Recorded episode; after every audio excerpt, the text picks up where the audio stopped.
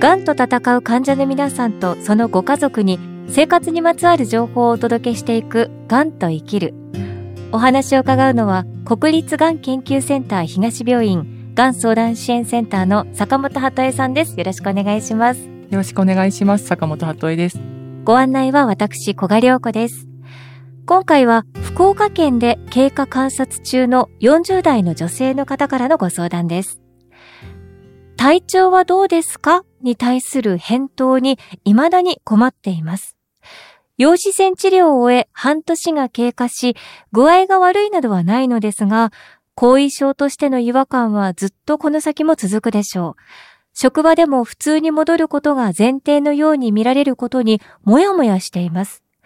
体調どう？ではなく、今の症状はどうですか？と聞いてもらえたらいいのにとも思ってしまいます。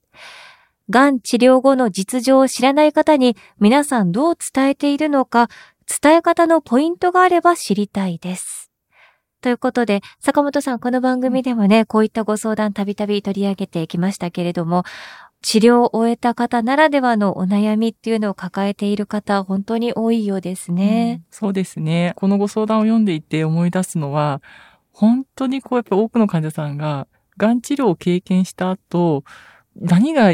嫌ってもう普通の生活とか、普通っていう言葉が一番嫌いになったって、本当にこの言葉、あのお話よく伺うんですよ。えー、やっぱりこう、がん治療って終わったとしても、一度自分の生死をすごくこう、がんの診断を受けたことで、自分の生死をすごく意識して、なおかつ長い治療を受けて、うん、やっぱりこう長引く後遺症、まあこの方もおっしゃってますけども、後遺症としての違和感っていうものがずっと自分について回っている中で、えー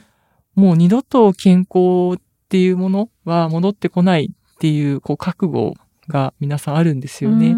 まあ、覚悟というか、まあ、戻ってこないという気持ちが本当に根深くある。で、そういうところで、体調どうって、本当に短い言葉なんですけど、うん、うん、あの、言葉に詰まるだろうなっていうのは、もう、はい。このご相談って、なんていうか、納得というか、まさにいろんな患者さんの言葉を代弁してるなと思いながら、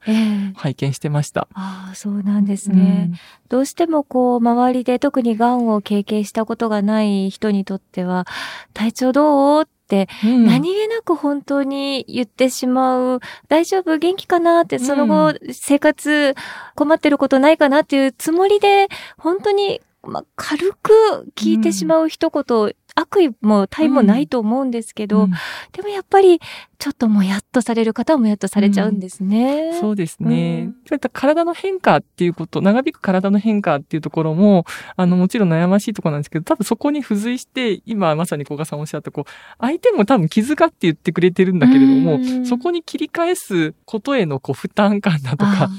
で、またそこでうまく切り返せなかったことによって、さらに相手が多分また気を使っていてみたいな、こう、またそれがこう人間関係って不思議で、こう、言語的なコミュニケーションだけじゃなくて、非言語のコミュニケーションでもいろんなことが発生するじゃないですか。はいはい、結果、もやもやするんですよね。なんか、ということだと思うんですよね。で、だから私、こういうご相談受けた時って、やっぱりこう、一つの方法として、多分こういうことが、そのもやもやしていくっていうことが多分起きる。これからも続いていくと思う。でも、その方との関係、相手方との関係も大事にしたいっていう気持ちも大事にしようとしたときに、一つの方法としては、自分のコミュニティの中で、この範囲の方にはこれは伝える、でもこのことは伝えないでおこうとか、あるいはこう質問されそうなこと、それこそ体調どうって聞かれた時に、自分はもうこういうふうに切り返そうとかっていうことをある程度も決めておく。ただ、そういう体の変化によっては、これまでと同じようにできないことっていうのがあるかもしれないので、情報を伝える量っていうのは様々にしても、このことだけはちょっと私多分今後も当面できないと思うから、えー、あの、そこは頼むねとかっていう、頼みたいことはきちんと明確に逆にこちらから伝えておくっていうことで、少しこう気持ちのすれ違いが解消できるかもしれないよねっていう話をよくしてます。うん、そういう意味でこの方ってこう、体調どう？ではなくて、今の症状どうですかって聞いてもらえたらいいのにっておっしゃってて、えー、あ、相談者さん自分なりの答えも持ってるな、なんて、はい、思いながら拝見してました。要は、体調どう？って聞かれたら、本当に体調のことを伝えなくてもいいと思うんですよね。うん。あの逆に症状を伝える。例えば、ああ、なんか私結構手足の痺れが残ってるんだけど、結構こうやって冬場に強くなるからとか、あと夏場でもクーラー効いてるところに行くうんうん。とちょっと辛くなるから、うん。それがちょっとね、辛いのよねって、まあ症状で答える。うんそれでもいいと思うんです。うんそしたら相手も、あ、そうなんだなって、うん事実ベースでちゃんと理解ができますし、そうですうね。ん。なんかまさにこれは、いや、相談者さん、もやもやするかもしれないけど、答え方は自分なりに答えを持っておられるので、うんきっとそこを工夫していかれるといいかなと思って拝見してましたね。多分ね、あの、うん聞く質問をする側も、本当にその体調について、うんうん。いいか悪いかっていうのを聞きたいわけでは、おそらくはなくって、その後の経過として、今の状況どうかなっていうことで、この言葉をあえてチョイスしてしまっているだけであって、ちょっとご自身の中で、患者さんの中で、今坂本さんがおっしゃったみたいに、わからない方にとってはこういうこと言っちゃうかもしれないけどって言って、自分の中でちょっと置き換えるっていう、一つステップをうん。踏むのも、ご自身がね、傷つかないための、そうですね。嫌な思いをしないための、まあちょっとした工夫でもあるのかもしれないですね。そうですね。あと、まあ、このね、あの、相談者さんと聞いてこられる方の関係性っていうものが細かくわかるわけではないので、うん。ちょっと一般論ですけども、うん。もしかすると、昔だったら、あの、職場での同僚同士で定期的にご飯行ってたとかっていう仲間だったりすると、こういう声かけをしながらまた誘っていいかどうか推し量ってるなんてこともあるじゃないえですか。からまあ、その体調どうって聞かれて、こうこうこうだけど、こうだよって言いつつ、あ、そういえば、昔やってたあの飲み会ってまたやってるのって、自分の行けそうな時には行くからまた誘ってね、とか、うんうん心配してくれたことへの、その方との関係性を自分もやっぱり維持したいっていう思いはあるんだよっていうメッセージを伝えられると、よりいいのかななんて、ちょっと感じました。そうですね。あのー今回のね、ご相談で、まさにその体調どうではなく、うんうん今の症状はどうですかと聞いてほしいと書かれていましたが、どうなんでしょう、坂本さん。他にも例えば、まあ、がん患者さん一概には言えないと思うんですけど、なんか、こう聞かれたら、がん患者さんにとって比較的今の症状だったり、今の状況だったりを、まあ、細かく話さないにしても、答えやすいみたいな、何かこう、私は癌を経験してる友達に会うときには、その後どう？って聞くようにはしていて、ちょっと少しふんわりした質問の仕方で、久しぶりに会ったときには聞くようにしている。るんですが、なんかそういうふうにうまく聞ける言葉、うまく声かけられる言葉、何かこう、ありますか？やっぱりそれともケースバイケースその人たちの関係性で、うんもうチョイスしていくしかないんですかね？このあたりは本当、私もまあ、癌を経験してはいないので、絶対こうだよなんて安易には言えないんですけど、患者さんから聞いててよく思うのは、癌は確かに経験したかもしれませんよ。癌治療は経験したかもしれないけども、自分にとって癌って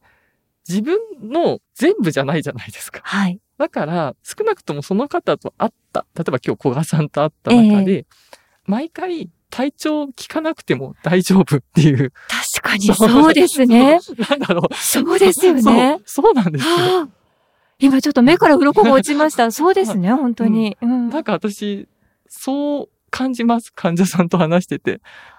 患者さんとっていうこと自体が今この時点でちょっとなんかこう違和感があるんですけど、まあ治療を経験した方と話してて、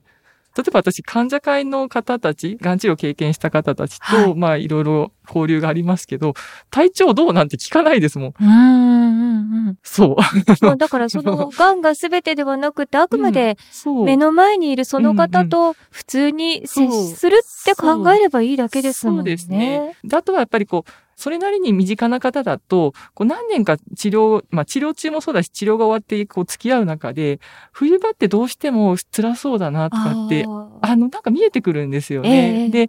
ちょっと冬の季節いつもしんどそうだけど、今大丈夫なのとかって言いながら、うん。また誘おうと思ったんだけど、どうかなとかっていうような、うんその方の、まあでもそう、普通の会話ですよね。そうです はね。まあ、久しぶりに会う方になってしまうと、うんうん。どうしても、あ、この方は癌を経験されてっていうのが、どうしても気遣いとして声をかける上で最初に来てしまうから、体調のことだったりっていうのを聞きがちですけど、うん。まあ、よく考えると普段よく会う人、うん例えばこの番組のディレクターも、癌をね、経験されていらっしゃいますけど、うん。会うたびに、今日は体調どうですかかなんて聞かないですもんね。普通に一人の人として、そうですね。あの、お疲れ様ですなんてお話をうんうんするだけなので、そうですね。あまり会う方も気負わずというか、うんうんがんが全てではないって本当に思い込まないことが大切なんですね。うんそう、それって実は結構重要かななんて日々感じます。で、ちょっと思ったのは、体調どう？って聞かれた時に、もしかすると相手も、いろんな付き合いの中でいろんな距離感の方もいるので、うん今小川さんおっしゃった。体調どうって聞かれた時に、あ、なんでって聞き返すのも一つですよね。体調を聞きたいなんか理由があるのかもしれない。まあ、気遣いだけじゃなくて、ええ何かに誘いたいと思ってるかとか、あの、あるいは仕事場だったりすると、こう仕事のプロジェクトのことでちょっと確認をしたいっていうのは何か延長線上があるかもしれませんよね。だからその意図をちょっと聞きながら、なんでですかって聞くと、聞く理由、体調のことを聞く理由が見えてきて、そこからコミュニケーションが深まっていくっていうこともあるので、そういう視点もちょっと持っておかれるとうんいいかもしれません。どうしても体調って聞かれると、やっぱり治療を経験した方って、やっぱりぐっとこう癌のことを思い出して、ええ気持ちがぎゅっと硬くなっちゃうというか、うんなんかすごく弱い弱者になるような部分ってあるなってお見かけするんですよね。そのことで自分から切り返しちゃいけないんじゃないか。まあすごくこう、切り返すパワーがなかったり、なんか急にこうパワーレスな状況に置かれる方が多いんですけど、はい。がん治療を経験したこと自体ってそんなに弱いことではないというか、うん封じ込めることではないのかなっていう部分もあるので、普通にその質問の意図って何ですかって、うん時には普通にフラットにうん聞き返していく。それでいいんだよっていうふうに私はちょっと皆さんには伝えたいです。本当に接してくださる方、うん。がん患者さんに声をかけてくれる方も、患者さんが、まあ、がんと共に生きてるっていうことを、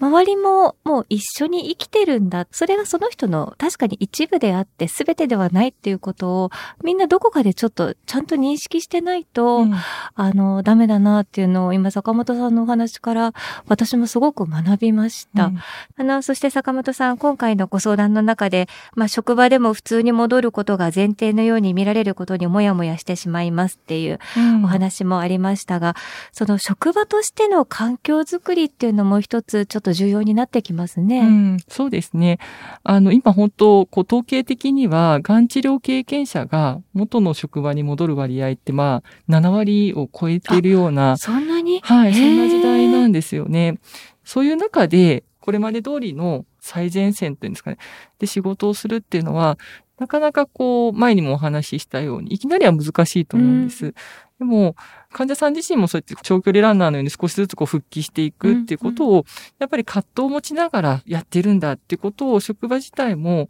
すべてを理解することは難しくても、こう歩み寄るうん。まあそういう姿勢は、とかそういう風土があるといいなと思っています。ええで、あの、これって実はあの、癌という病気だけではなくって、介護だとか、あ、育児、それからやっぱ不妊治療だとか、はい。仕事と何かっていうものをやっぱりこう、両立していくことが当たり前になっていく、この今の世の中で、ええ非常に重要なことで、例えばそこら辺の風土情勢の一歩として、結構大きな企業さんだったりすると、はい。そういったこう、なんだ、社内コミュニティ、例えば。がん治療経験者集まれみたいなええコミュニティだったり、それこそ子育て世代集まれみたいなコミュニティを作っておられますよね。で、私これお話伺ってていいなと思うのは、自分の部署だけで、こう仕事と治療の両立みたいなことを、とにかく全部、その精神的なフォローも含めて、うん部署長が全部やるって、やっぱ難しいんですよね。ねやりたいと思ったって、やっぱりその部署の中には、その患者さんにとっての仕事としてのライバルだっていたりする。はい。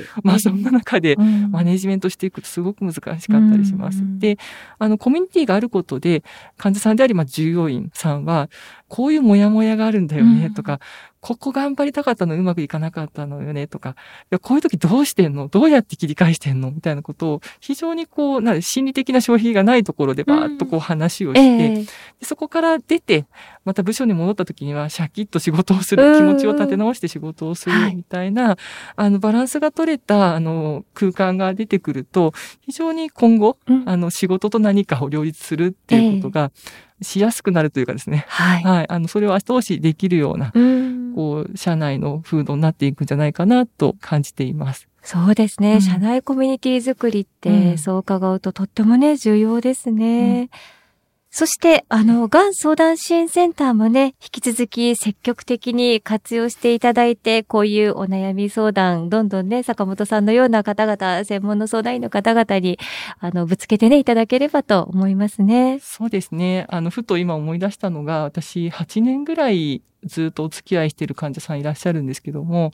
まさに、あの、治療はもう終えていますが、終えてもう、それこそ8年経過してるんですけど、月に1回、当院に、あの、私に会いに来てくれます。あ、はい。。1ヶ月働いて、こう、その時いろいろ働き、また生活をする中で、もやもやもやもやしたことを、あの、一旦吐き出しに来る。そこで言葉に出して、吐き出して、で、またちょっと気持ちを整理して、また明日から1ヶ月やってみますなんていうことがあるので、ええまあ、そういう場所としても、はい、あの、活用いただけるといいなと思います。さて、次回のテーマは、緊張する医師との面談、何を準備すればいいですか？です。坂本さん、次回もよろしくお願いします。よろしくお願いします。千葉県柏の葉にある国立がん研究センター東病院の敷地内に病院連携宿泊施設三井ガーデンホテル柏の葉パークサイドが開業しましたがん治療経験者医療関係者の方々からのご意見を反映し客室にはご要望の多かった電子レンジペットボトルオープナーなどを設置。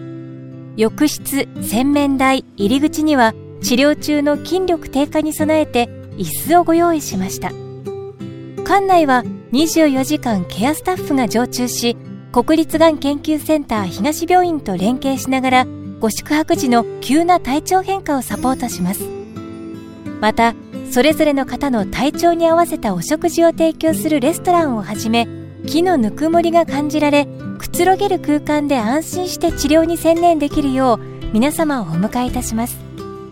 詳しくは三井ガーデンホテル柏の葉パークサイド公式ホームページをご覧ください。